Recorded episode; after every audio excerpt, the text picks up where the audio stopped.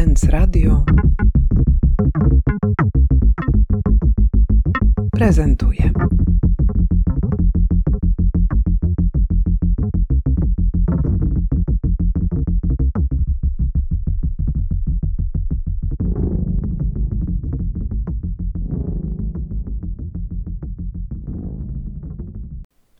Synchronizacja. Jak działanie sztuką w przestrzeni publicznej zmienia miasto i jego mieszkańców. Część pierwsza. Zasiewanie idei.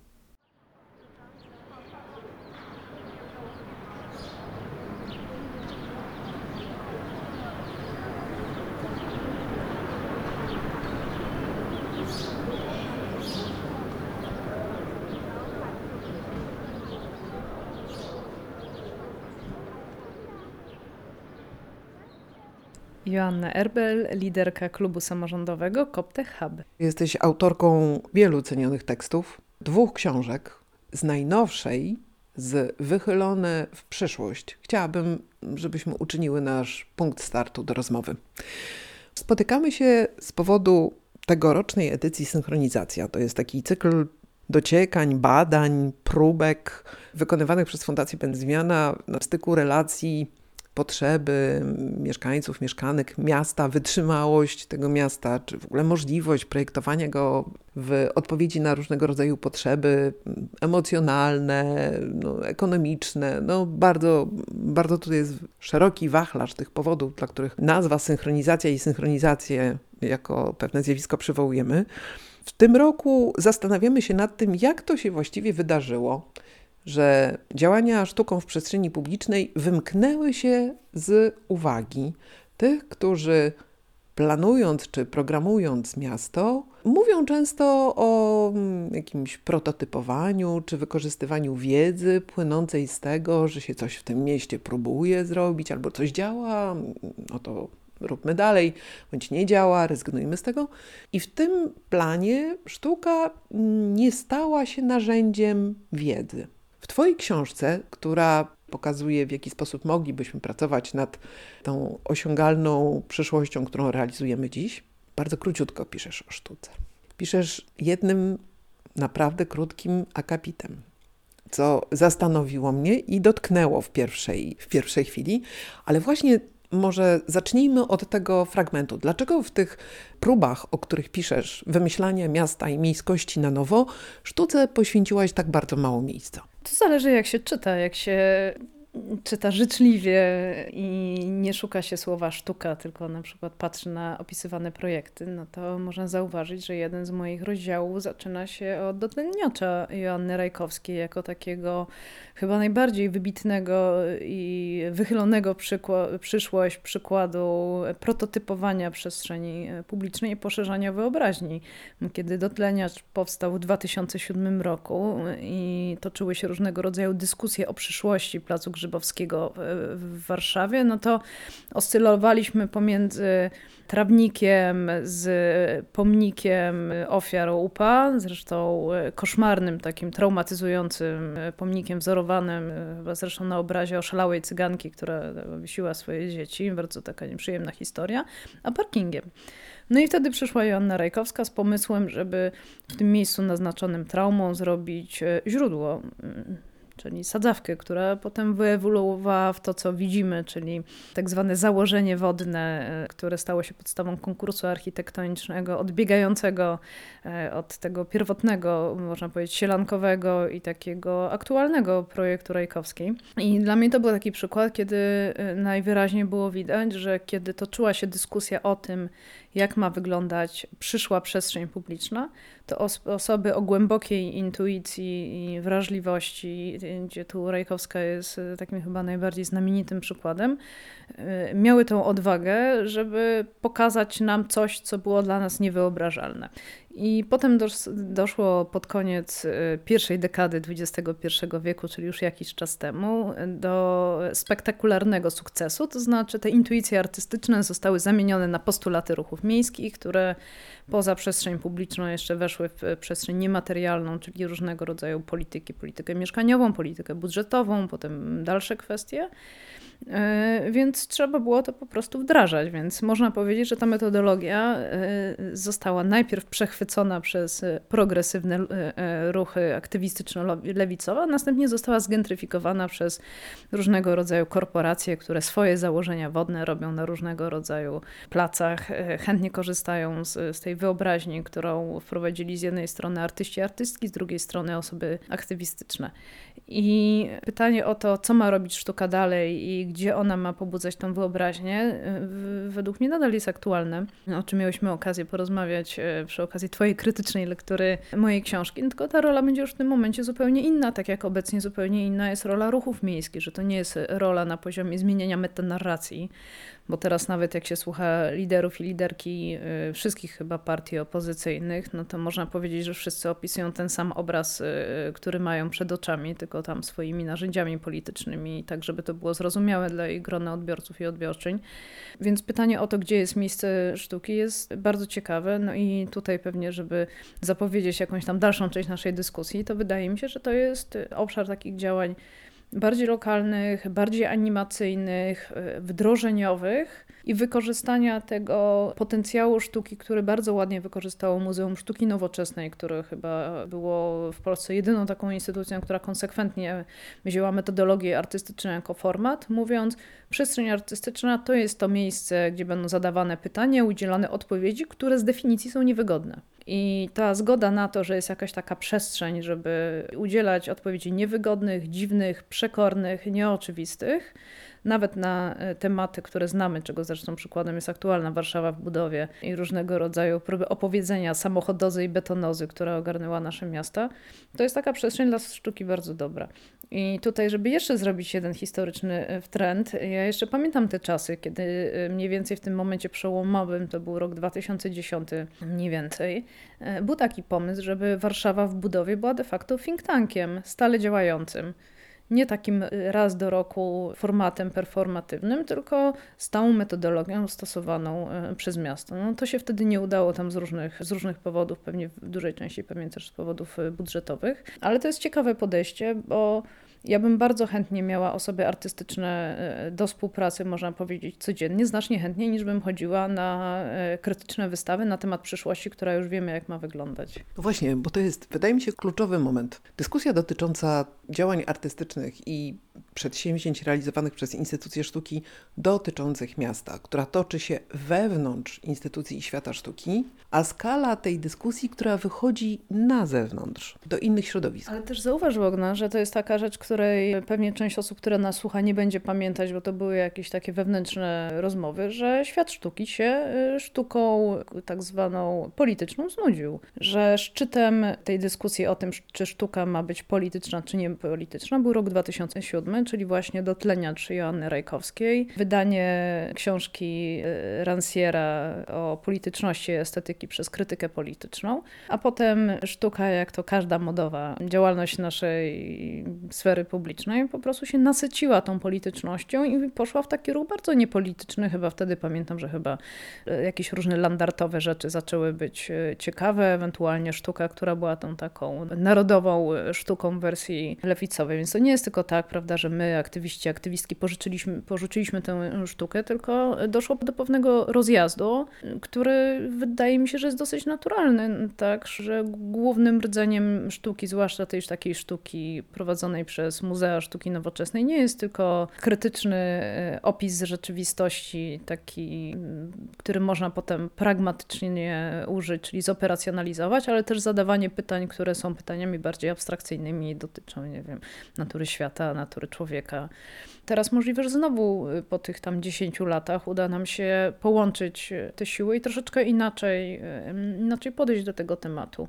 Zresztą my chyba w ogóle działamy w cyklach, no bo pierwszym takim projektem to poza twoimi działaniami Benca, no bo Benz był chyba pierwszą taką przestrzenią, która tam masowo nas tam wizualnie uczyła, jak można robić rzeczy inaczej, były performance Altharmera Brudno 2000, czyli to, o czym teraz właśnie rozmawiamy, czyli wspólnotowe dokonanie performatywnego zapalenia okien w światłach e, w długim budynku na, e, okoliczność e, przerzucenia się z poprzedniego wieku na ten, ten wiek. To jest taki obszar twojej, twojej aktywności, z którego jesteś bardzo znana, to znaczy złączenia tych perspektyw socjolożki, czyli Twojego podstawowego wykształcenia, praktyki, czyli zaangażowania w różnego Mhm. rodzaju projekty miejskie, ale też artystyczne, mieszające różne tak naprawdę dziedziny i metody y, funkcjonowania w, y, w szeroko rozumianej tkance miejskiej. Doświadczenie kogoś, kto pracował w urzędzie, a więc ma także tę perspektywę tego, jak się później operacjonalizuje różnego rodzaju pomysły, idee i jak się je y, wdraża bądź nie wdraża i z jakiego powodu. I w tej chwili masz mocne doświadczenie działania w takim trybie sp- spółdzielczym, a z jeszcze innej strony związanej z technologiami, z rozwojem nowych technologii. I to Twoje spojrzenie na, na ten, to, tę ewolucję nie tylko języka, ale także narzędzi jest tutaj, wiesz, bardzo interesujące. Ale I no dlatego dobra. chciałabym dojść do takiego momentu, w którym będę mogła Ci zadać trochę osobiste pytanie. Znaczy, czym dla Ciebie jest przyglądanie się sztuce? Co Ty traktujesz jako rzecz ciekawą i użyteczną? Bo rozumiem, że też tutaj ten punkt y, użytkologiczny, co ta sztuka robi w mieście, nie tylko przestrzeni, ale także ludziom, którzy y, w tym mieście żyją, że to też dla Ciebie jest bardzo, bardzo ważny punkt odniesienia. To, czego ja się nauczyłam z tych działań artystycznych, to są dwie rzeczy. No, jedna jest taka, że y, nasze poznanie nie odbywa się umysłem, tylko odbywa się ciało umysłem, czyli to była ten cała końcówka pierwszej dekady tego wieku, czyli od Otynia Czarajkowski przez inne projekty. Czyli, że czasami nie jesteśmy w stanie sobie czegoś wyobrazić, póki nie y, zaciągniemy naszego ciała w, w pewien praktyczny rytuał, na przykład chodzenia nad sadzawkę y, na Placu Grzybowskim, której wcześniej nie było, albo odwiedzania mm, innych miejsc. A druga kwestia, no na przykład stadionu dziesięciolecia w ramach etnograficznego, wspaniałego projektu kuratorowanego przez y, y, Joannę Warszę, któremu według mnie zawdzięczamy to, że mamy tyle budek wietnamskich, bo jak się e, warszawska elita nauczyła jeść fo na kacu e, w sobotę rano, no to oczywiste było, że nie trzeba udawać, że jest się Chińczykiem, chińską kuchnią, skoro można być po prostu wietnamską kuchnią, więc e, sądzę, że ten projekt ma duży wpływ na poziom naszej kultury gastronomicznej w Warszawie, bardzo wpływ taki pozytywny, no tam budujący właściwą tożsamość, a nie tą taką wyobrażoną, jakby Polki i Polacy chcieli mieć.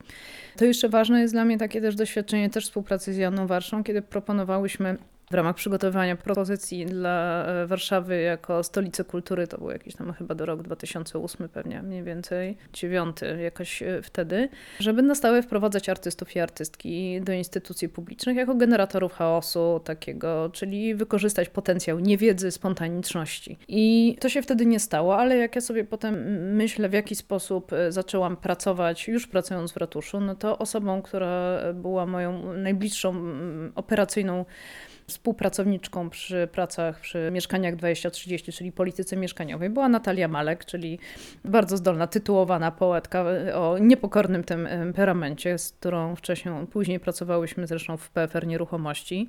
I w ogóle podejście, że to, że się czegoś nie wie, to czasami może być zaletą, jak się ma do czynienia z taką skostniałą strukturą, no to jest takie podejście, które jest e, bardzo ważnym elementem sztuki. Ale to, co mi, mi się wydaje jest bardzo ważne, to jest to, żeby uznać, że e, strategiczne sojusze o politycznym zdarzeniu to są, tego, tego się nie da zaprojektować. Znaczy, to nie jest coś, co jest stałe, e, to jest coś, co się dzieje w dużej mierze spontanicznie, w dużej mierze jest wynikiem bardzo złożonych trajektorii, często osobistych, indywidualnych osób, ich ambicji, marzeń, prywatnych romansów, niesnasek y, i tej całej takiej materialności relacji, y, którą, y, którą dobrze, dobrze znamy. I że to, że to się zdarzyło raz i czy tam się działo przez jakiś tam, no bo w Warszawie no, dla mnie tym momentem takim kluczowym to właśnie był ten okres 2007 do 2000 właśnie mniej więcej 10 roku, no bo jak już mieliśmy w Warszawie ten taki projekt kuratorowany pod tą metodologię, czyli KNOT albo DENOT, z którym obie miałyśmy do czynienia, po którym miałyśmy okazję odbyć rozmowę o potencjale e, porażki tego typu projektu, e, który skończył się jakąś potworną, karczemną awanturą środowiskową, e, zresztą bardzo dla mnie wtedy podówczas bolesną, to widać było, że to takie podejście, prawda, tego, że sztuka ma działać w ten sposób taki animacyjny, twórczy wiedzę, nie uwzględniał tego, o czym wtedy rozmawiałyśmy, czyli o tym, że porażka też jest elementem tego procesu, bo badasz e, granice. No i w pewnym momencie okazało się, że tego się nie da zaprojektować. Nie ma sensu tego projektować, bo się warunki zewnętrzne zmieniły. Za to może się pojawić coś zupełnie nie, niesamowitego, czego, co nie było przewidziane, czyli wskazanie Pałacu Konopackiego jako takiego miejsca, prawda, które mogłoby być praskim centrum kultury wtedy zapadłej rudery, teraz zrewitalizowanej tam w wielu wymiarach instytucji, czyli zupełnie jakiś poboczny wątek e, może się, mm, może się rozwinąć. I tutaj to, co jak powinniśmy traktować sztukę, no to powinniśmy ją traktować jako jakieś takie narzędzie, które jest, nie jest głównym narzędziem polityki, ale jest bardzo ważnym narzędziem towarzyszącym i dawać osobom artystycznym możliwość do robienia tego, czego one i oni chcą, co e, może być trudne, ale z drugiej strony nie jest niemożliwe, no bo to jest dokładnie ta sama logika, co wpisanie jednego procentu na innowacje przy założeniu, że ten procent pieniędzy jest przepalony i że ten zwrot będzie w sposób e, zupełnie inny niż można by to wpisać wiem, w jakiś tam rozwój strategii firmy, rozwój strategii miasta i że my potrzebujemy po prostu mieć kontakt z tą taką niepokorną częścią rzeczywistości, e, bo inaczej w pewnym momencie to e, wybuchnie w taki sposób niekontrolowany, więc e, może fajnie jest mieć taką, można powiedzieć, porowatą bardziej strukturę i tutaj artyści, artystki są dla mnie tymi osobami takimi granicznymi, z, i czego kosztem, prawda, dla osób planujących w zaplanowanych strukturach jest to, że tam się dzieją rzeczy, które czasami no, są zaskakujące albo się pewne rzeczy nie dzieją i to jest okej, okay, tak. Wspomniałaś o innowacyjności.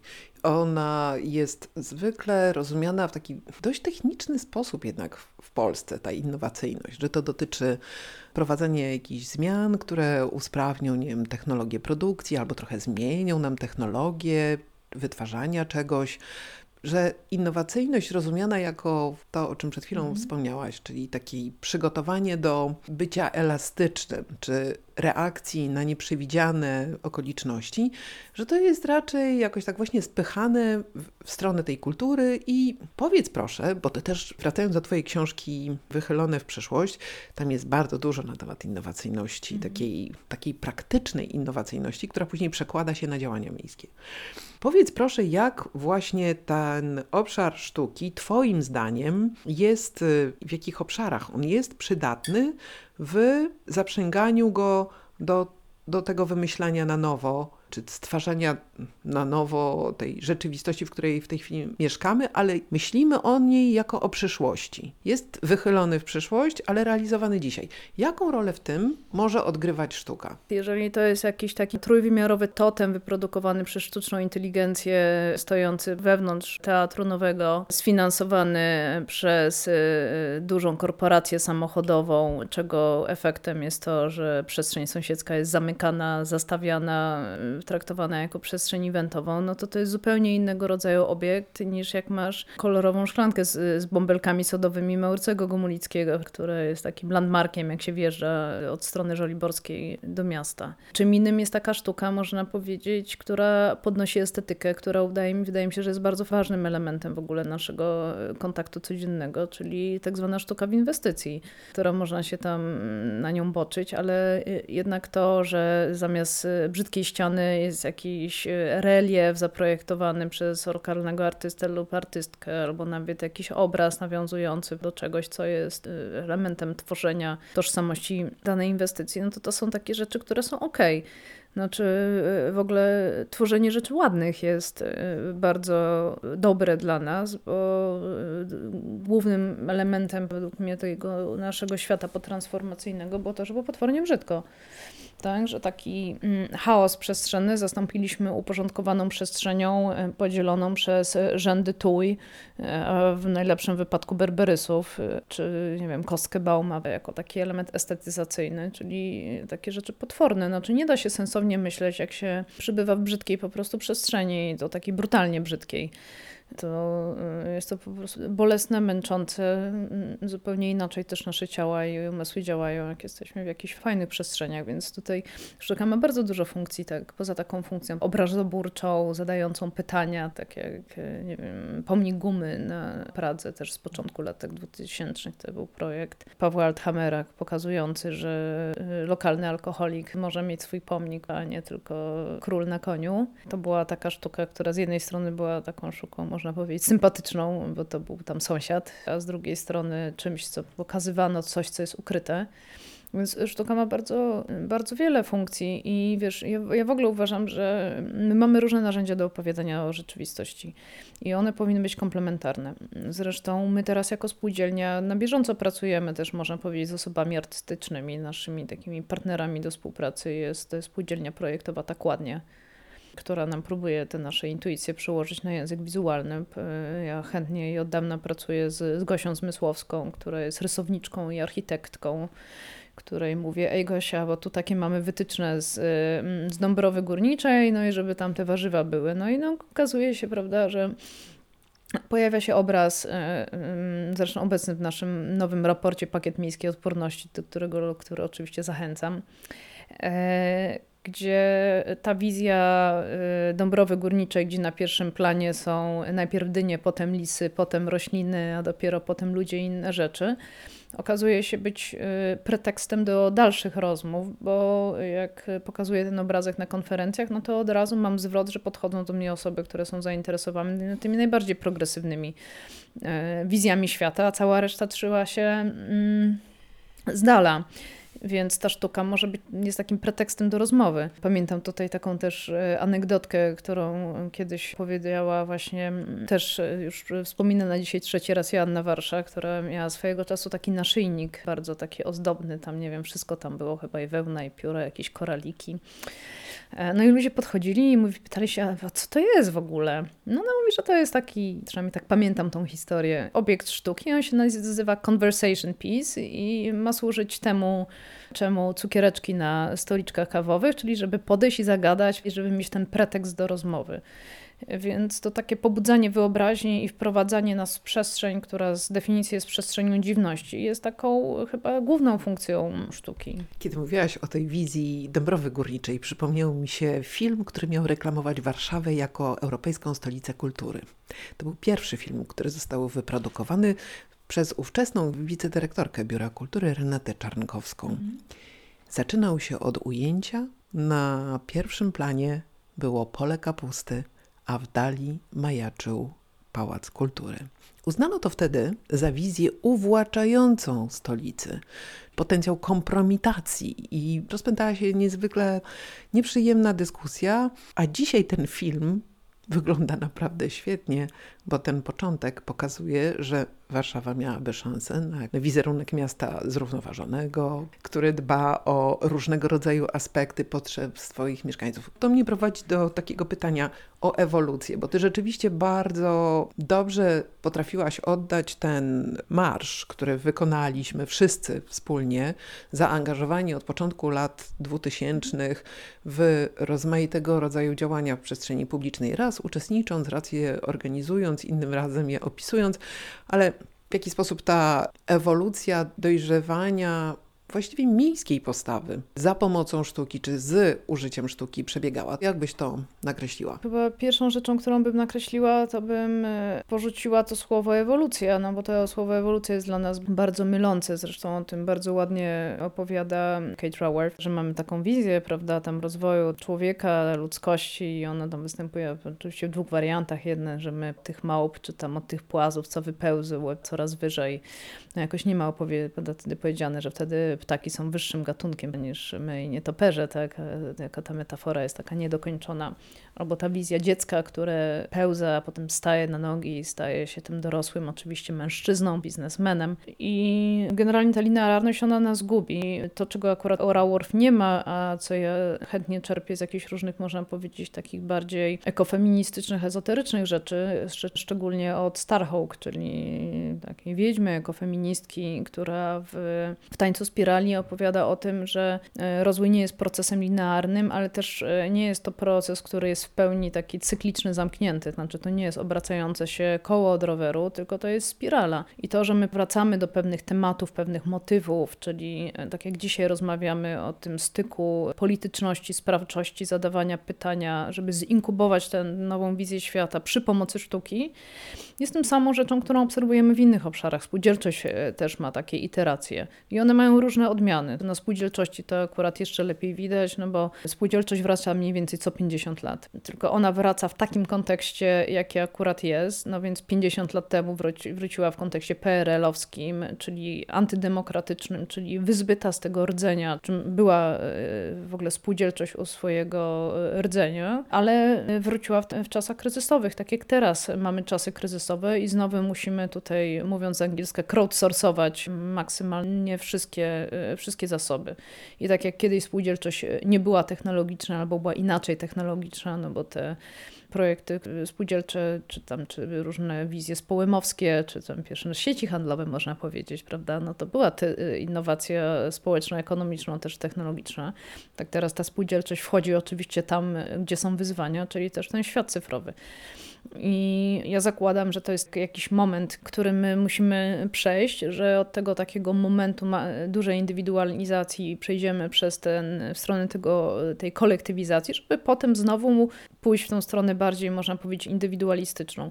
I jak zaczynamy w ogóle nasze życie, w ogóle też prywatne widzieć nie jako linearny wzrost, linearny ciąg, który musi być wzrostem, tylko jako pewną e, spiralę, no to powrót do tych samych toposów, do tych samych miejsc, do tych samych wydarzeń, pytań e, rozwojowych często, prawda, czy dylematów jakichś rodzinnych, nie jest czymś, co jest regresem, tylko może być traktowane jako kolejna iteracja, czyli po prostu wracamy do pewnego miejsca, bogatsze o nową wiedzę, żeby lepiej odpowiedzieć na to pytanie, żeby potem znowu w kolejnym cyklu, w którym w zależności jak tam szybko będą się rzeczy toczyć, znowu tam trafić, żeby potem znowu tam trafić i to jest ok. I to jest zupełnie inne podejście, które tak naprawdę ci trochę luzuje spinę ogólną wokół tego, że, że trzeba cały czas zasuwać do przodu. Można twórczo korzystać z tych rozwiązań, e, rozwiązań przeszłych, wracać do przeszłych projektów, przeszłej wiedzy, odkopywać ar, e, archiwa, współpracę, pomysły, które zostały gdzieś tam porzucone. I sądzę, że w Twoim tutaj archiwum bęcowym, u którego stóp tutaj siedzimy, to tych projektów, no przecież tam są tysiące, albo przecież dziesiątki tysięcy tych różnych rodzajów tam wizji. E, nie wiem, czy tam w tym Waszym katalogu kontrole działa, i, bo tam jeszcze język trzeba dostosować, bo w międzyczasie język opisu nam się zmienił, ale generalnie generalnie to jest wszystko do, do odkopania, tak jak teraz przecież ten projekt na placu Defilat mikroprzestrzeni zielonej, ile tam kilkaset tak, gatunków macie strasznie A, dużo. 350. 350 plus te powroty do tego, żeby łączyć wodę i rośliny jako element dekoracyjny. Też jest powrót do czegoś, co jest starszym pomysłem i to taki powrót bardzo twórczy. Ten tegoroczny odcinek synchronizacji jest dokładnie temu poświęcony. W tym roku Będzmiana kończy 20 lat i rzeczywiście archiwa są przerośnięte różnymi przykładami działań w przestrzeni.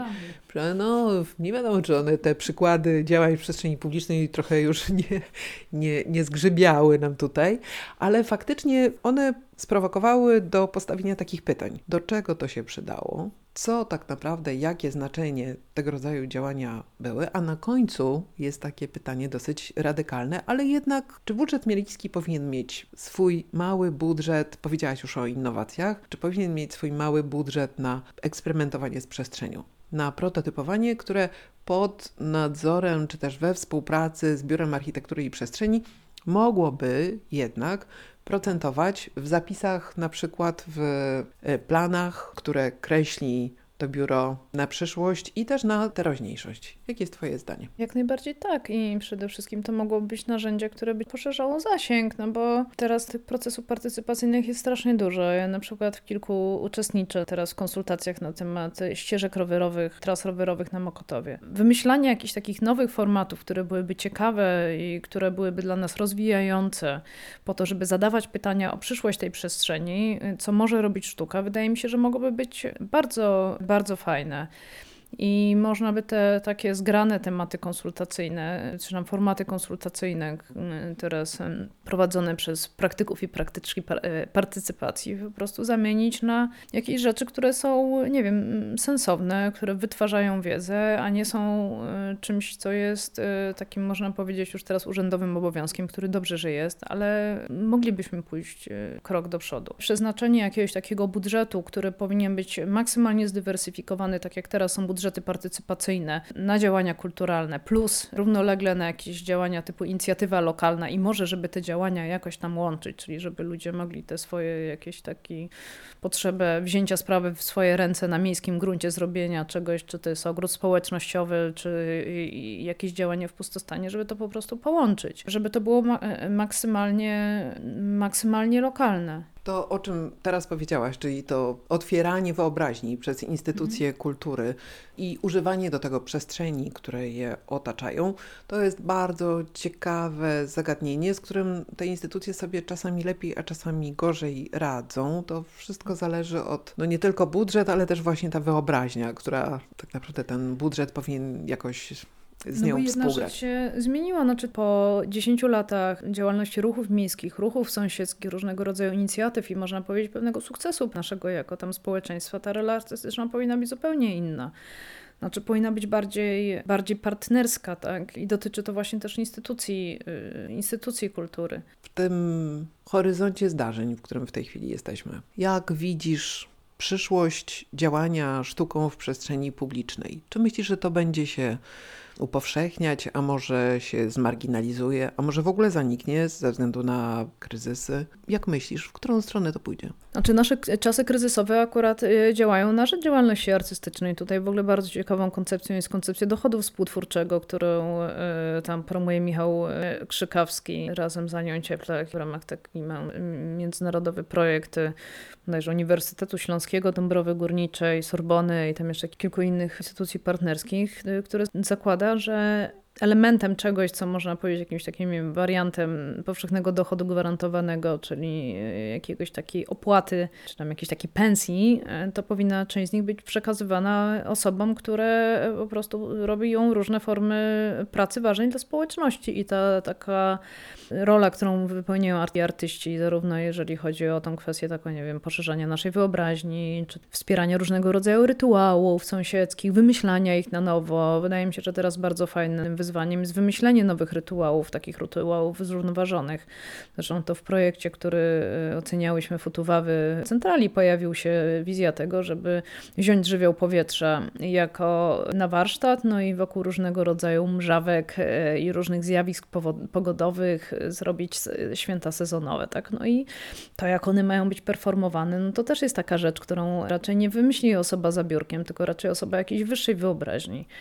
Więc e, jak my będziemy wchodzić w dół, w dół takiej e, wizji przyszłości, którą tam bardziej w tych prawicowych teoriach się nazywa nowym średniowieczem, czyli tak naprawdę upadmiotowiania społeczności, no to jak najbardziej tam będzie miejsce na działania artystyczne, tylko to pewnie będzie zupełnie inna rola niż wizja tego, że robisz projekt artystyczny, którego celem jest to, żeby być wystawiony na Biennale w Wenecji, potem zrobić rundę po jeszcze innych międzynarodowych festiwalach. Znaczy, to jest taka praca, która wydaje mi się, że też jest do przepracowania e, przez e, środowisko artystyczne, czyli e, odpowiedzieć sobie na pytanie, jakie ma się ambicje, prawda? No bo jak wiadomo, no, pole sztuki jest bardzo szerokie i te ambicje są bardzo różne. I nie tylko artystyczne, ale również osób kuratorskich. To jest złożony temat, rzeczywiście. Dobrze, Joanna, bardzo Ci dziękuję. Dzięki.